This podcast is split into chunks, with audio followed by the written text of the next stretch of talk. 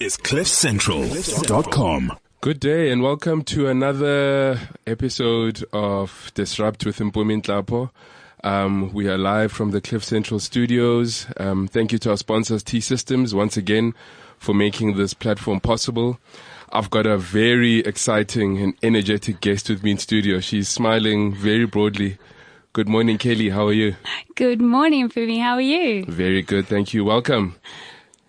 Um. Yes. So, Yeah. Kelly, um, before we get started, you know, the, the topic we'll be exploring today is really about in this world, uh, this disruptive world that we've been talking about, how do we grow our businesses sustainably into the future? You know, disruption comes from all angles.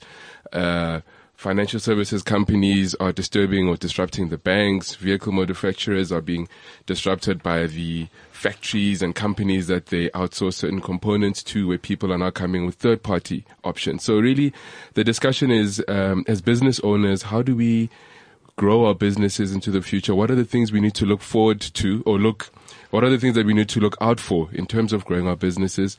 And most importantly, what are the resources available to us to work differently? Um, Kaylee, I know you've been a very disruptive personality. You told me that I must be looking out for a roller coaster for our discussion today.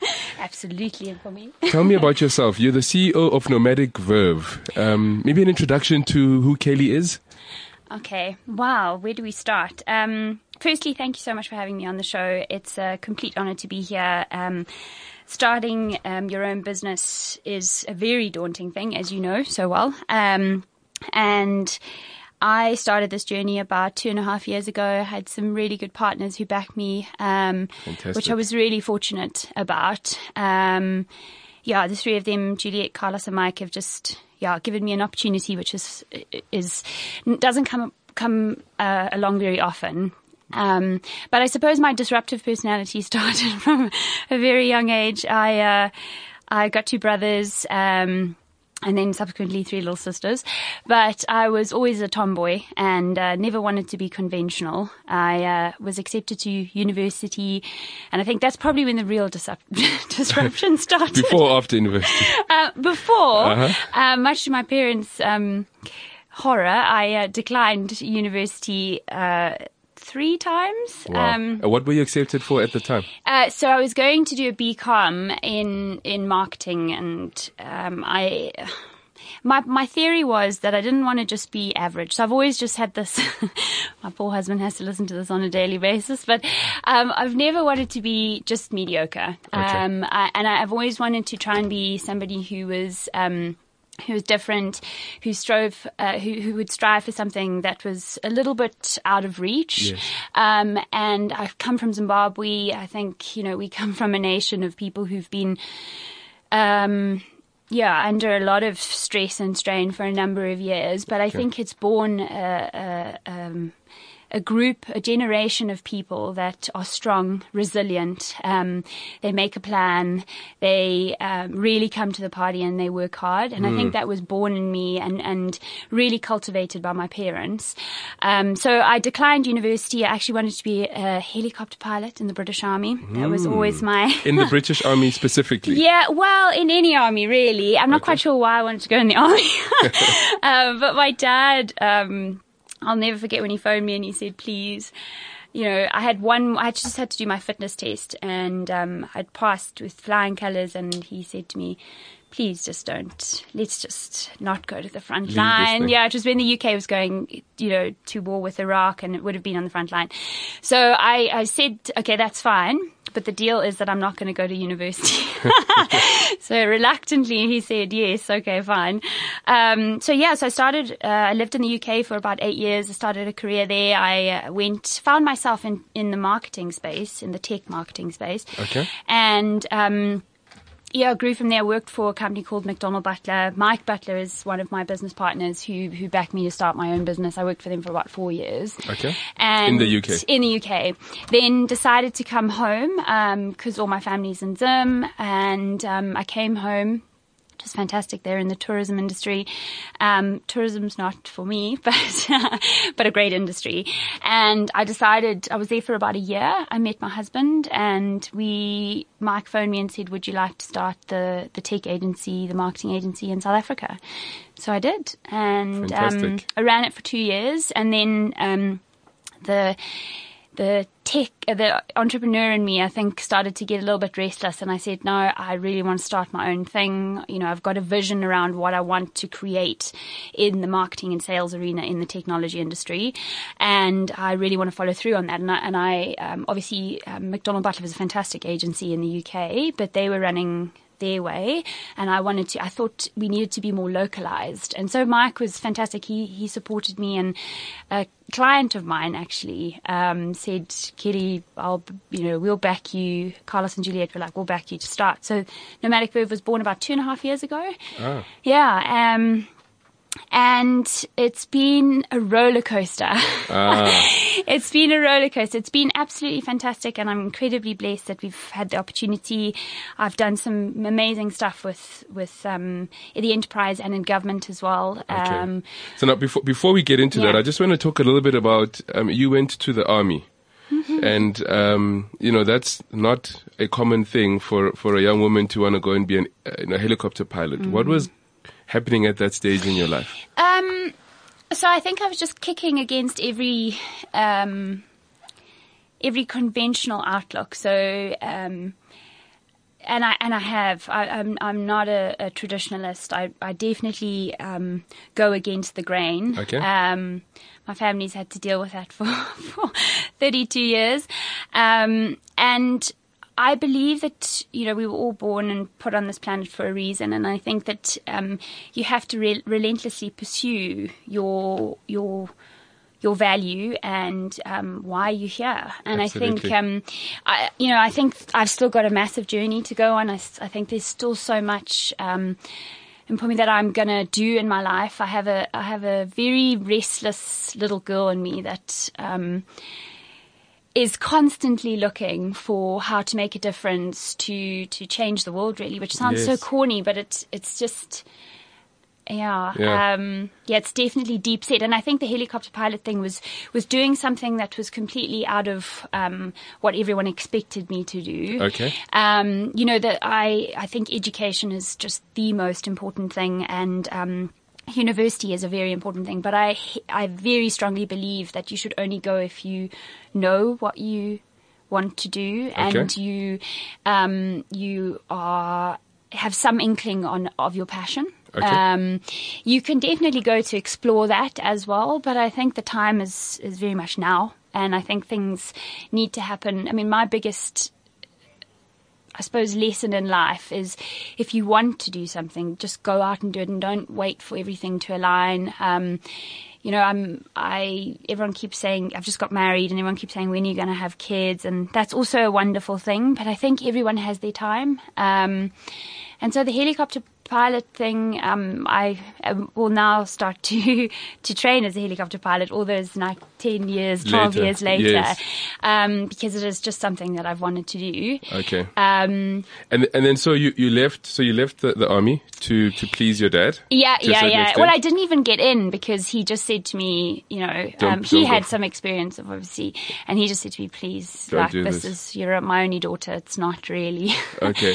And how did you know then that the that was the, the career you took with the agency? Now, how did that come? How did that happen? uh, Well, I so I was I was um, uh, headhunted actually for that, but more not because of my knowledge of the industry, um, more just because of my work ethic, I think, um, and the way that I saw things and. Um, yeah, I'll never forget when I met Maeve, Mike's wife, who owns McDonald Butler. She just said to me, um, "This was serendipitous. We, I just feel like we should, you know, the planets have aligned." And I think because Mike and Maeve have stayed in my life for, you know, the last, we definitely were meant to have met. You know. Yes. Um. So yeah, I, I, I you know, nothing. I'm always exploring different things. Um. Uh, you know, my business coach says I have a high RPM.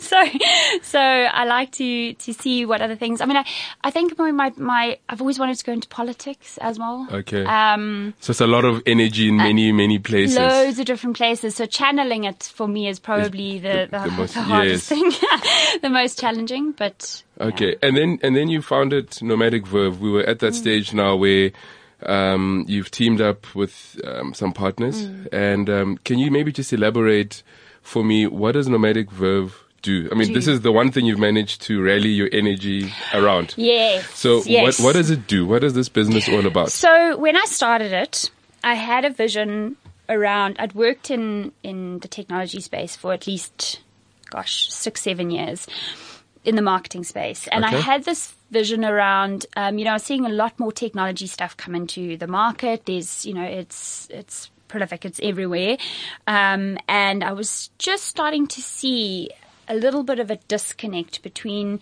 how the vendors were approaching um, their customers. So I had a I had a, a vision around what I wanted to do and where I wanted to support either the end user, so the enterprise end user, or the government end user, Okay. um, and therefore support the, the vendor in terms of how they sold and what they sold, kind of matching the the demand and the supply rather than pushing the supply out to the market. So. I started that. I, I started with a, an event. I took the Enterprise Mobility Forum event on. Um, I and that's something that you created.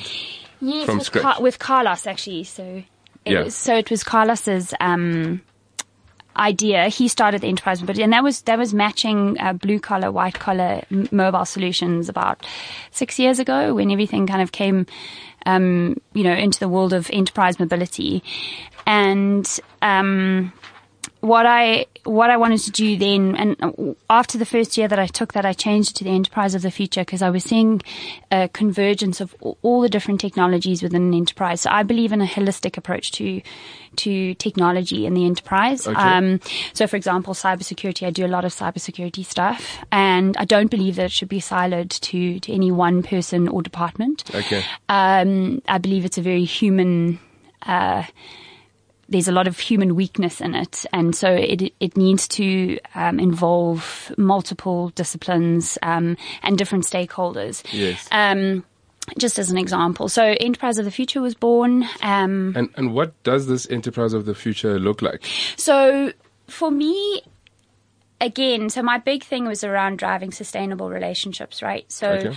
for me, the enterprise of the future is is somebody is a is a business or an organization that's holistically bought into the adoption of technology. Okay. Um, everyone's involved. It's not um, something that's pushed out and. Um, isn't a grudge purchase. So we're involving everyone, right? From the finance, the head of finance to operations to HR to marketing, um, to the social side of it.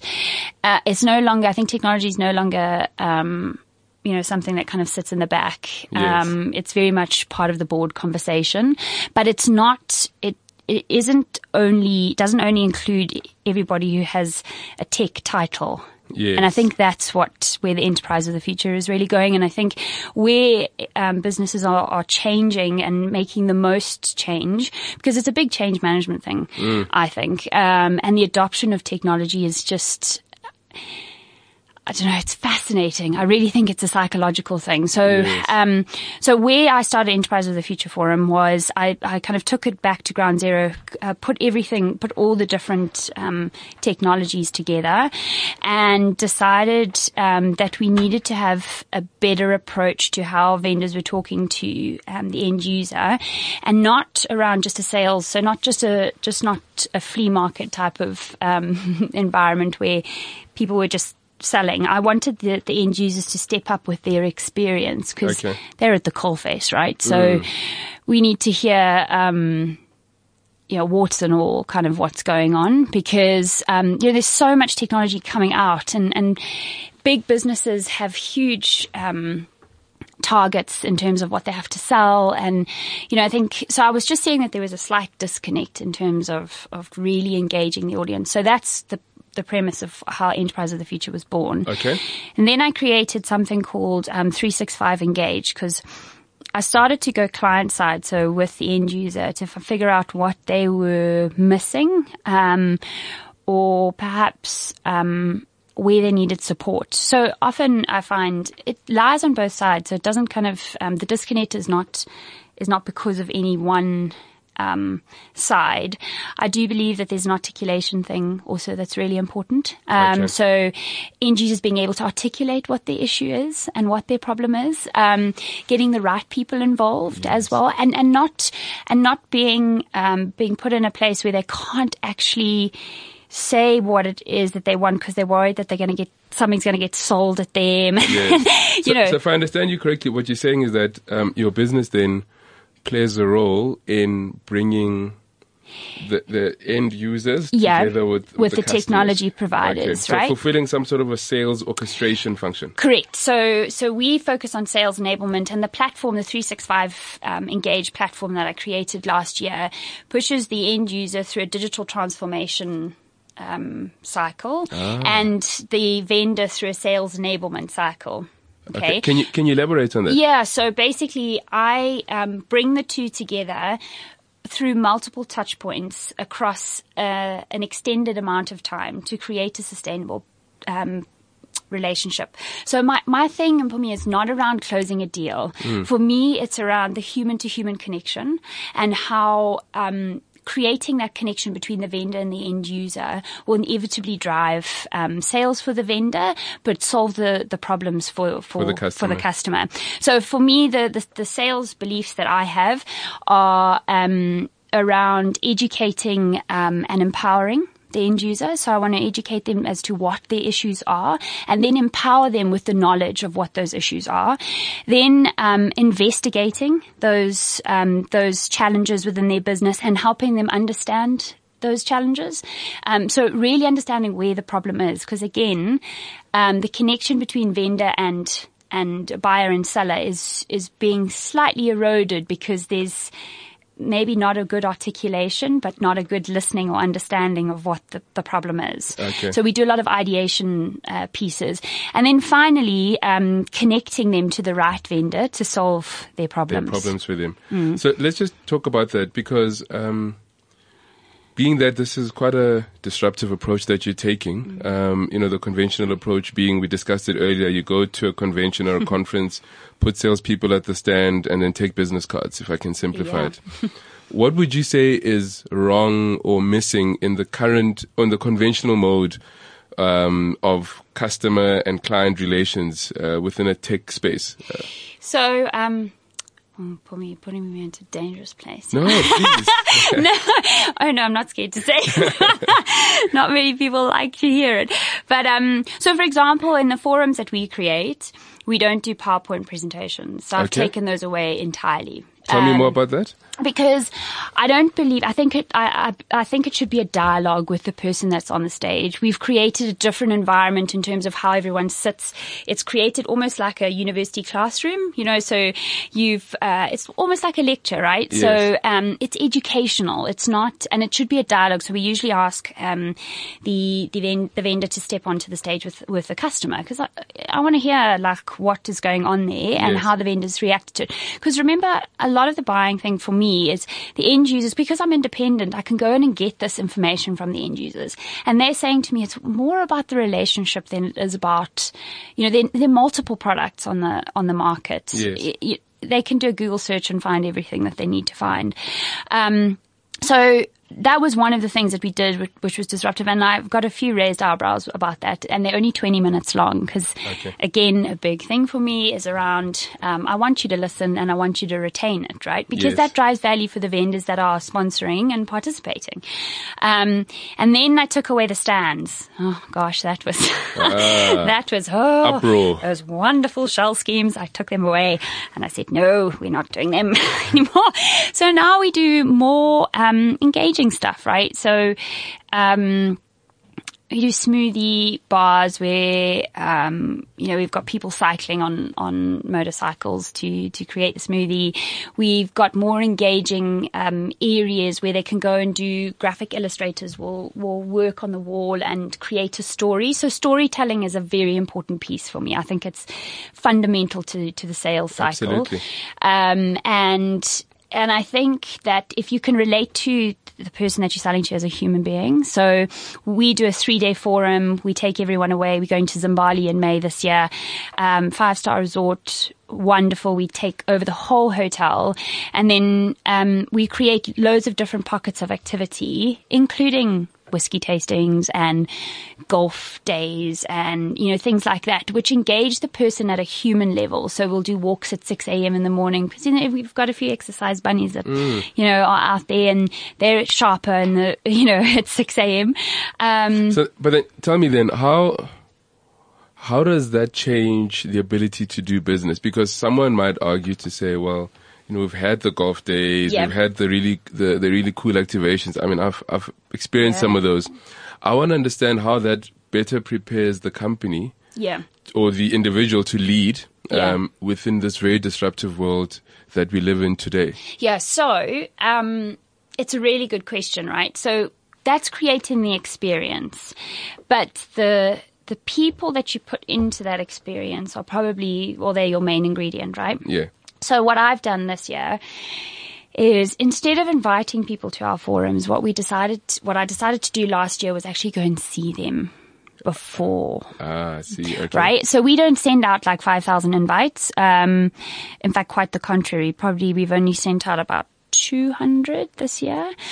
Um, and I go and sit with those end users and actually, well, firstly, I just ask them why they want to come, right? Um, because a lot of the time um, you find these guys go to forums that are not they're going just to get out the office. I mean, Zimbali is a great place to go, right? You'd mm. want to go. Yeah, you'd want to just go, right? Days, yeah. um, but for me, I go and quiz them, and because we're independent, I've got nothing to sell them, right? So inevitably, they tell me well, I can push them a lot harder, um, but inevitably they'll tell me really what they want to want to get to, and I'll say to them, I don't want to waste your time, and I don't want to waste my time or you know, the other participants.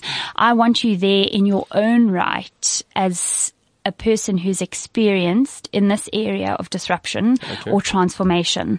So, um, and and again, so the bigger thing also is I don't believe in in quantity. So it's only about 150 people, but we get a smaller number of end user organizations with more people okay. attending. I see from those organizations. Multiple, yes, and multiple okay. areas. So I think that I mean I got a lot of pushback because you know I was told it would be very resource heavy, and it, it has been resource heavy, and for me, there's no doubt about it. Mm. But um, for me, I'm creating something, I'm getting exactly the right people into an experience that um, will address their own human needs and their own human likes and, and um, kind of need for like adventure or, or curiosity, right? Yes. Um, and I'm getting the right people into that situation. And then I've got a couple of, so I'm a big believer in like the up and coming people. Yes. Um, you know, the guys that are disrupting in the middle or at the bottom. Yes. Um, and the only way that I can find that is by going in, um, and actually meeting people and then getting connected. And so it's that massive hub and spoke, um, scenario.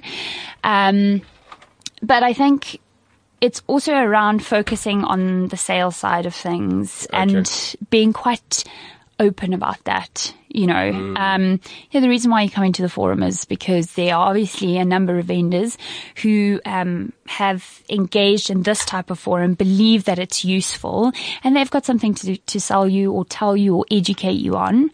Um, but even within the organization, the vendor organizations themselves, I'm getting a lot of um, people coming that are a lot higher up in the vendor organization. So I don't just send the sales guys, yes. right? And now tell me, the, the companies from a nomadic verve perspective mm. that you've worked with that are the most successful, you know, based on your yeah. experience, what yeah. are they doing that other businesses are maybe missing a trick on?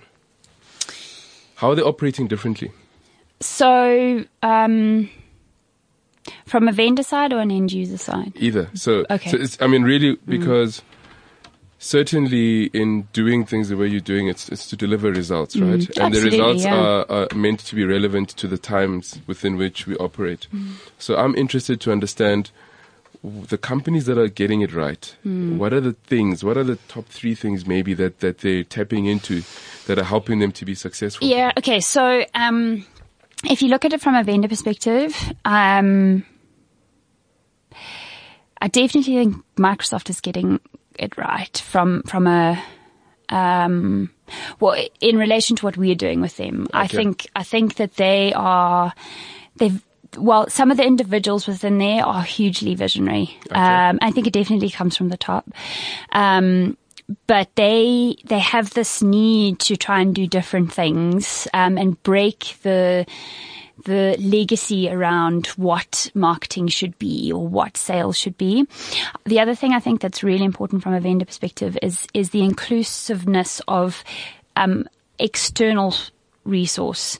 So I'm a big believer in using people who are who are experts in what they do, right? Okay. And that whole collaboration um, exercise, getting getting no, a number of different experts together to create something magic. From outside the organization. Yeah, um, Okay. if you can't find it within, um, and I think I think the thing that I like about Microsoft is they're constantly looking for that that new Edge. edge, right? Which um, they they do a lot with like their partner network and stuff. And in fact, that's how I met um, Intivate. Um, and yeah, they they from that angle really really interesting. From the end user side, I think it's the inclusiveness. Okay. So if I look at like an ABSA, um, we've got like their whole digital team coming in in May, and they're just so bought in and hungry to to to really address this digital transformation process. Okay. Um, and I think that shows a lot in the type of stuff that they're willing to explore. So the curiosity, I think, is hugely important um, for me. Okay. I think, um, I think that's key. Um, I look at Old Mutual as well. Uh, I just see what they're doing with their digital garage in Cape Town, and I just think it's epic. Um, the team there are yeah, they're inspiring, and I think that they're trying to break break boundaries. Um, I think a lot of this stuff doesn't get out, you know, enough because how do you, you know, how do you shout about it, really, mm. right? Um, But but that's something which is, you know, always, you know, one of the thing. My role is, you know, I look after marketing, you mm. know, and a big part of it is to to do, you know, lead generation, pipeline build, all these, Yeah. you know, sales terminologies out mm. there.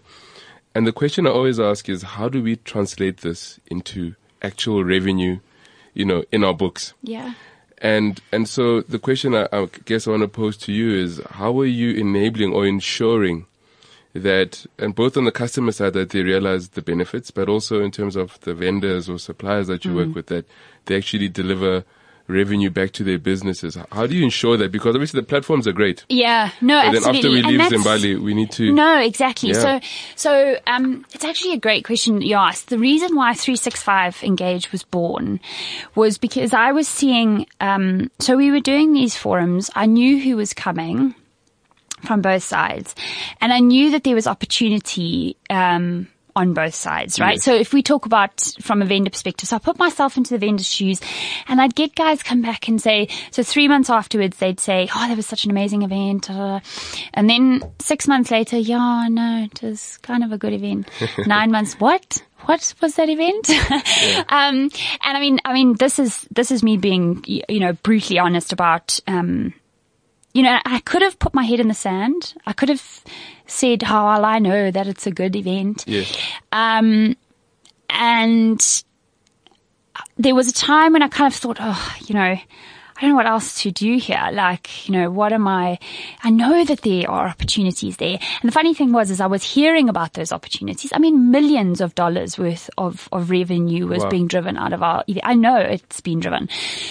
But then you get pockets of people saying, um, and to be honest, and for me, there's nothing uh, worse for me than a lazy salesman. Drives me nuts. There's no such a thing as a lazy salesman, isn't it? Wow. Sure. that, that responsibility thing, yeah, that just be, no, that event didn't generate any ROI.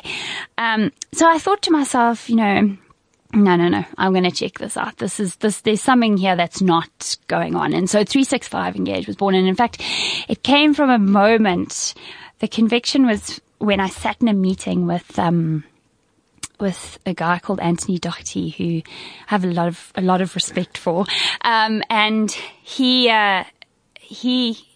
I said, I said to him, I know that you know there's been something about not generating ROI, and he was like, "What? No, that's absolute bull beep." Um, and I was like, no, I know, you know, I'm willing, we've got to try and, you know, and he was like, no, Absolutely not. What you do generates an incredible amount of ROI. And the people that don't see it are the people that don't get the disruptive way that you address the sales and marketing thing. So you almost, um, what I've been trying to do is, is actually put the leads on a platter and say, here you go.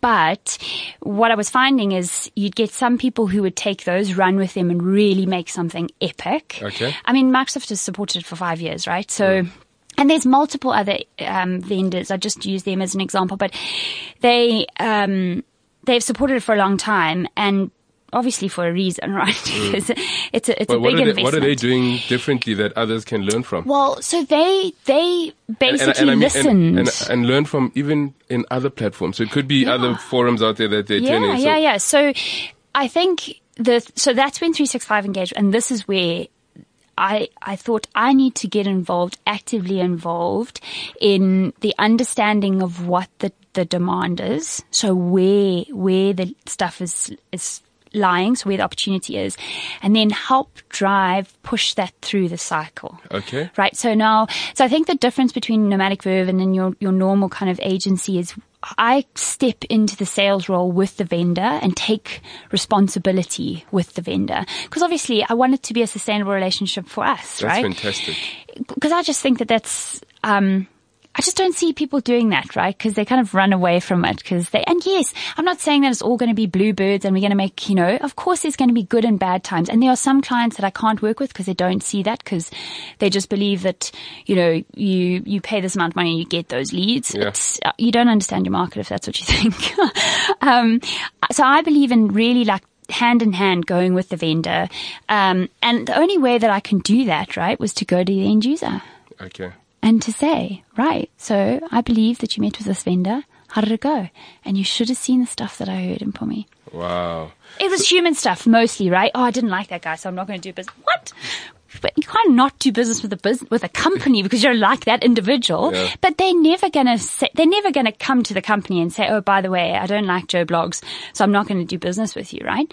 So I, I saw it as an important way to start a, um, a conversation and play a role, a pivotal role between the two to try and drive value by disrupting the way that it's usually done, right? Absolutely. Um, I don't want that. Yeah, no, these are the 20 CIOs that we want to be. No, no, no, no, no, no. What do you want to sell? Okay, tell me that. Okay, what industries do you want to go into? And let's look at that. Let's like, it won't, might not be those people. Um, let's explore it. Let's see where we can actually drive some huge impact without going for that. Yeah, this, that, you know, being very, um, regimented and blinkered. I like that a lot. I mean, if if I look at the platforms that that we've participated in and, and um, how much I try to push the platform owners to say we need you because I know the customers want to role. engage. Yeah, playing that role. So that's absolutely fantastic, and and it's working. It's delivering results. It is. It is. It's um. I have to say, it's been huge. It's very frustrating because not everyone, um, you know, buys into it. But um, I've had some really good businesses, some really good vendors buy into it and see the value for it. Because I'm kind of saying, I'm going to put my neck on the line with you. Um, and that's the important Right. I'm taking responsibility Absolutely. of this with you. I'm not saying it's always going to be, you know, um, epic and we get to like, but I am saying that if we're consistent about it and continuous about it and we drive a 365 uh, day engagement with the end user across multiple touch points, we're going to create a platform that they're going to want to come back to because at some point in the line, we're going to hit a trigger point with them and Yes. it's going to work. Yes. Um, and so it's been hugely refreshing to work with vendors that's, that have seen it. It's been a massive journey. Um, I do a lot of work with a company called, um, Performanta and they, you know, up and coming, they, they've, they're growing exponentially in cybersecurity. And yeah, it's been, it's working with the sales guys. I think it's making them understand that they're also part of the whole, you know, I mean, you must see it. I mean, it's Yeah, like, you know, giving, getting them involved in it and saying, hey, you know, it's, this is, this is, takes two to tango here. It's not Absolutely. just marketing feeding you leads, you Yeah. know? So let's talk about disruption in your space. Um, if you look at what Google is doing around, Mm. um, you know, mo- moving beyond search engine optimization to now digital lead generation campaigns. If we look at Yeah. the different types of robots that sell to me on a daily basis, I mean, I love hats. I get sold hats, sneakers, all the good stuff. Yeah. And um, and it's largely done by robots, right? Yeah. So you alluded earlier to the fact that people can go search for the information themselves and they can become very self-sufficient. Plus we've got robots on this side. Yeah. Where's the space for humans in your industry going forward?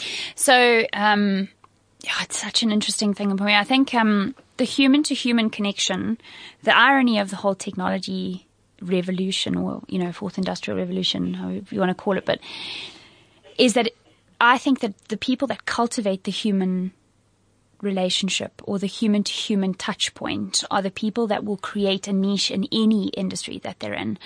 Um, you know, there's the argument around AI and, and um, you know what it's going to do and where it's going to go. I think it's it's a lot more developed. I've read loads of stuff around um, how developed it is, and we don't even know how developed it is yet, Wow. right? Um, you know, you see what Elon Musk is doing, and it's just. I think the human side of things, um, and you go back to basics, right?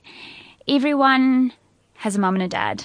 Um, they've got married, they've got siblings, they've got kids.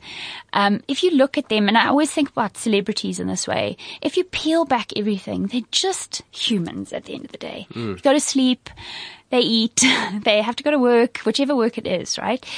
And the more you can keep that in focus, the more I think that you will probably be able to create a sustainable connection from human to human. Because it doesn't, I think we, I mean, especially in, in Africa, although the technology um, revolution has is going at a rate of knots, there's still, from a cultural perspective, that human thing is so important across multiple cultures, I think.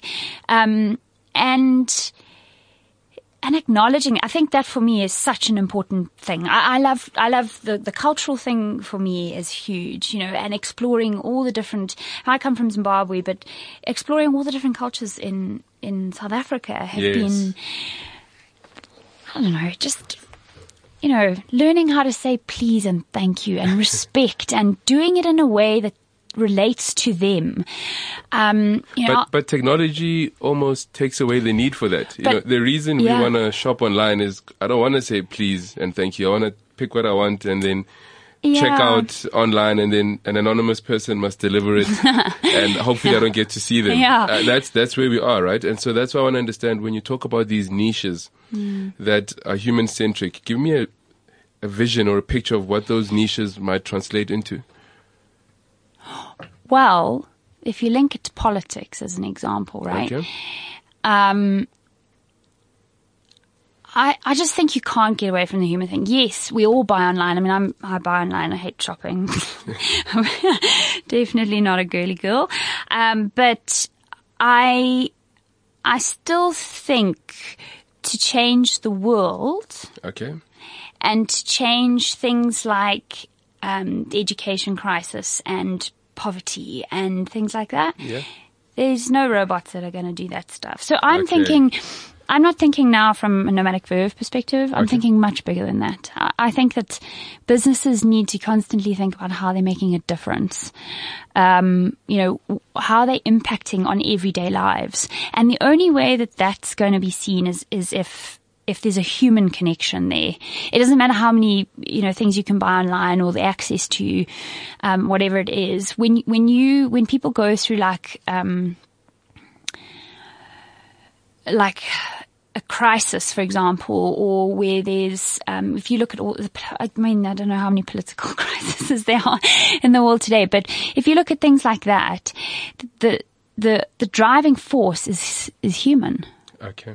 Right? Okay. The driving force is somebody who can feel for the people that have lost their homes, Okay. um, for the people who um, who don't have connection to to technology and therefore can't get medical care. It's not a robot going, oh, I can see that there's a you know a, a pocket of people here who don't have a connection. Yes, you could probably find them, but you wouldn't understand what they needed through through robotics. Absolutely. You know what I mean? Yeah, and I mean, th- there is a very big drive of late, um, and where companies are looking at how they can still, how can they can do good business. You know, so, Mm. Yeah. so to be Yeah. profitable and to be successful in their own right, but then to also be able to have a net positive impact on the environment within which they operate. Yeah, it's a social responsibility, right? I mean, I don't, I'm not saying that everyone should sit around the fire and sing kumbaya, mm. but I am saying that I think the only way that business will survive going forward, and there's, we, I mean, we're talking about the tech world, which, yes, okay, it's growing exponentially, but there are other industries where tech will influence, but they will still be heavily people oriented. If you look at agriculture, so I'm a farming, farming girl and, um, I mean, that's all people orientated, right? Yes. Um, you know, I'll give you an example. I had a friend of mine tell me a story about he made a payment um, to all his farm workers via mobile, and um, one of the more elderly farm workers came to him in tears and said, and she'd broken her phone, right? Sure. And she said, I can't get my money. Everyone says that this is where my money is. And he said, Yes, I sent it to you using um, EcoCash. And but she said, But I can't find it. She'd broken the phone to find the money. Okay. And that was only a couple of weeks ago. And that broke my heart because everyone thinks yeah, technology is great and it'll give access, but there's a massive number of people out there that are not connected yet, hmm. that don't understand it. Yes. And it took a human to say, don't worry, mama, here is the money. Let me uh-huh. show you where it is and how you can get it, right? And and now, how can your industry help to continue to maintain the relevance for the human, you know, for the human touch? Because ultimately, I mean, it's about corporates, right? It's about mm. business. Because mm. yes, the entrepreneurs are coming through and there'll be breakthroughs, but for most of us, it's about these corporates that drive these waves of change. How can platforms like the one that you facilitate and others that you participate in continue to maintain Well, I think it's to raise awareness of it. Okay. So, so for me, um, the education thing is, is, is just massive. I think that it's the probably, um, fundamentally the most important thing from an African perspective in terms of getting everyone educated to a point where they can be empowered and become self-sufficient. Okay. Um, so for example, I think, you know, like our platform, I always include, so very, very close to my heart is a school called Crystal House in, in Cape Town, which, um, all the kids that go there are, are sponsored, um, and they're doing some amazing stuff with educating very impoverished children. Okay. And um, I think that every corporate has a responsibility um, to get involved, but not from just throwing money at it, right? You need to go there. Yes. You need to see those kids. So we're going back to the human connection, right? We're going back to being involved in creating a better world for, for everyone, um, allowing people to empower and letting people be become empowered. Um, so I think that big corporates have, and I try and bring that into, so we always do, um, like a CSI thing, um, at our, uh, at our events, um, or in all the stuff that we do, we try and involve an element of that. Um, but I think if I, you know, if I see my, my bigger clients, I always try and see if there's something that we can do with them to try and drive, drive that. Again, it's not going to happen overnight. I think there's still a huge human element Mm, we to, need time. you know, there's, it's time. But I think if you start as you mean to go on, which is probably my favorite saying, then you will eventually make, make a difference. Um, and I think it's actually actively getting involved and not, um, throwing money at the problem. Yes, Right? yes, yes. um, and making a difference, a sustainable difference, not a a short term difference. just to Um, have an yeah and and for s- salespeople now you know i'm trying to be more effective uh, in this current world how do i evolve myself or as a sales manager for my team So, um, for me, it's about continuity and consistency. Okay, talk me through that. So, um, the, constantly touching your clients on a continuous cycle of um, different. So it's not only about selling the product; it's it's it's sustainable relationships at the end of the day, right? So that's that's what I preach, and for me, it's about if you've identified um, a target audience, you go in and it, for me, the sales cycle is quite long because I don't want to go in and just throw something at the at the client, right? Um, if I believe in it, I'm definitely going to say this is where I think and this is why I believe in it. But I think that it's the listening. Okay. We are driven by targets. We are driven by quarterly revenue numbers. Um, and I think you, as soon as you start to let that overtake your life or your world, your sales world, you lose touch with the people that you are trying to sell to. So this whole platform that I created was all around multiple engagements, multiple touch points continuously. Okay. Right? Linking it all in. There should always be a thread of relevance to everything that you do. Um, you know, why are you doing this? Because I'm trying to do that. Why are you, I mean, a sustainable relationship comes about by cultivating from multiple different things, right? It's not, it's not just one touch point with, with the end user. They're not going to phone you after you've done one forum with them, right? Absolutely. But you're going to go out for a beer with them, or you're going to say happy birthday to them, or you're going to ask them how their child is. But, but those things sound so obvious. They, They- sound like I know. it's it's almost like 101. Yeah, I know. I mean, that is, it is 101. So is it that it's not happening or Well, I don't think or so. technology and I has pushed us further back from our customers? yeah, so I think there's two things that are happening. So there's this drive to to to grow the bottom line. And the targets, I mean, I, I, I hear it so often where a company's done really well and then their targets are like pushed through the roof the following year, yes. right? Um, but that just cannibalizes your whole sales uh, ecosystem because now you're just going to bang harder on those doors, right? Um, but I think I think what's important is eh, the listening thing. The sale it is sales 101. I mean, there's just not I like I can't. It's not rocket science. Absolutely. It's not rocket science. But I think that if, I think where I wanted Nomadic Verve to go was as an external party, I can kind of hold my vendors responsible, right? Okay. Okay, I can say to them, right, you spent this money with me. Okay, let's like make use of it. I need you to participate here. It's not, I'm not actually reinventing the wheel, but I am being disruptive by saying, this is 101, you're not doing it, Okay. right? Okay. step up, participate here. Because um, I've sat in front of a number of end users and said, geez, we had this amazing deal and this is what we were going to do. And the vendor's never gone back. What? Doesn't make sense. What? Like, the end user's telling me that they had something on the table. But again, because maybe it wasn't big enough, because they didn't see the vision, because it wasn't addressing their pipeline, other stuff was more important. I think the best salespeople out there are people that constantly are touching their ecosystem. Whether it's small, big, medium, because one thing leads to another, right? Um, and uh, if you look at the reason why I'm here today, um, it's because I've got a really good relationship with Mark. Yeah. There's no other reason. You Yeah. wouldn't have known about me, right? But, um, yeah, he got what I do and he was like, yeah, you, and so it's just about the network. And I think, you know, it's such a small world. so you have to, um, yeah, have just be cognizant that, of that. Yeah. And, Okay. So Mm. we, before we wrap up, um, three questions for you.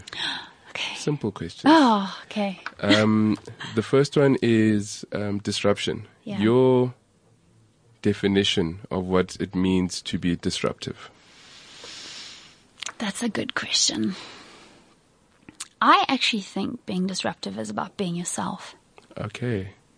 right? I think yourself. it's the courage to be who you are.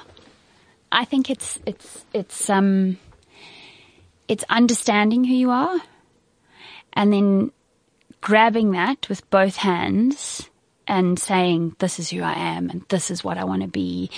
And, um, being disruptive and, and seeing and standing up when everyone else sits down. And that's Right. how you've lived your life. Yeah, well, I hope, you know, it's, it's standing by your dreams and stuff like that. Obviously that's, you know, again, 101. But for me, it's about learning who you are and being who you are. Cause I think very much, you know, I have, my, my husband is a professional golfer and he's taught me so much about life in general because golf is all about You know, getting back up, right? Yeah, getting back up is just, and he does that like an absolute pro. I mean, he's hugely inspirational, but he, he is who he wants to be at the cost of, um, not having the life that he probably could have in terms of, you know, going into a normal nine to five, right?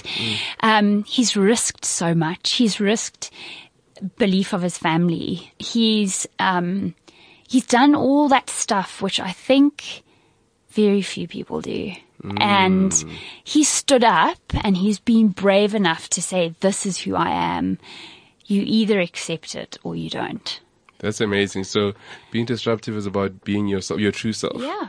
My second question, your vision for the country Oh. in a disruptive world. So we'll leave the politics for now. No, But framed within a disruptive world. world. Yeah, what is your vision? Or even for the continent? Yeah, so I'm an African baby. I love it. I just love this continent. I have a deep fire in me for. I don't think I'll ever leave it. Um, or at least if I do temporarily, and I think that's what brought me back here. Um, I just, I just want to see education really take hold. I mean, I come from a country where we've been blessed with an incredible education. Um, and you see it, you know, um, you see the difference it makes. If I look at Kenya, you know, I've done a lot of travel to Kenya and I, I see that their education system is just, those guys, they've all got opinions and they all stand up and they say something. For me, um, I think the biggest disruptive positive that will come out of Africa is when all the countries and all the citizens of Africa stand up to the dictators and the the people that have oppressed them for so long with the access to education, medication, things like that that technology can enable. Can enable, yes. So for me, it's seeing a, a, a new Africa um, enabled by technology and the younger generation being given the opportunity to be bigger and better and to stand up and be who they are. And, Fantastic, yeah. to love who they are. And the last one, your business, where are you going now? The future for Nomadic Verve? to disrupt. um, and probably I, I don't know, you know, being an entrepreneur, um, the biggest thing is about agility. So I have a vision and I, and I, and I really want to, you know, I want to be known as somebody who, um, connects people. I want to be known as somebody who, um, who can fix things, um, who knows a person, um, who can make a plan. Yes. Um, because of because of this human thing, I think more and more it's becoming about who you know. Um, and obviously there's that old saying, who you know, not what you know. But I think more and more that's coming into focus because life is just going by so fast. And I think the, the, the, the people who can make that connection are the ones that will thrive. Um, emotionally, it will be a huge, take a huge toll on, on people's lives. I think, I think the, um, I don't know, the rat race and just how fast things are moving. But I think Nomadic Verve has a big future ahead of it. I think, I mean, I say that, um, because I believe that if we can help connect eh, people in a meaningful way to solve problems, to drive business, and to do it by taking on some of the responsibility for both parties, then I think that's quite unique. And I think um, it's quite a bold statement because you're standing up to say, okay, I'm going to take some of your your responsibility On and I'm going to walk with you Yeah. and I'm going to do it with you because I believe that I can help you. Um, and of course, you know, we need to, to make money at the end of the day as a business. But I think if I'm doing it for a, bi- a bigger purpose and I'm trying to actually help people sleep better at night, then it's all the better. Um, Fantastic. yeah. Thank you so much, Pleasure. Kelly. It's been it's been wonderful. Pleasure. I didn't even see the time pass by. It's really been great. yeah, thank you. Um, thank you. Thank you very much for tuning in and listening to Disrupt with Employment Lapo. You know, the biggest message for me today is that, you know, a huge driver for disruption for all of us is to be ourselves and to pursue that innermost passion, desire or dream that we wanted to make a reality. And that it's actually within us. Obviously, technology enables it. Um, the change in industry enables all the things we do. But really, tapping into our inner selves is probably the best and most unique weapon that we have to tackle this very disruptive world. Thank you very much to T Systems, our sponsors, for making this possible. Uh, to Kels um, and the team on the show. We'll catch you again next week on Disrupt with Employment Lapo. Have a wonderful day. This is CliffCentral.com.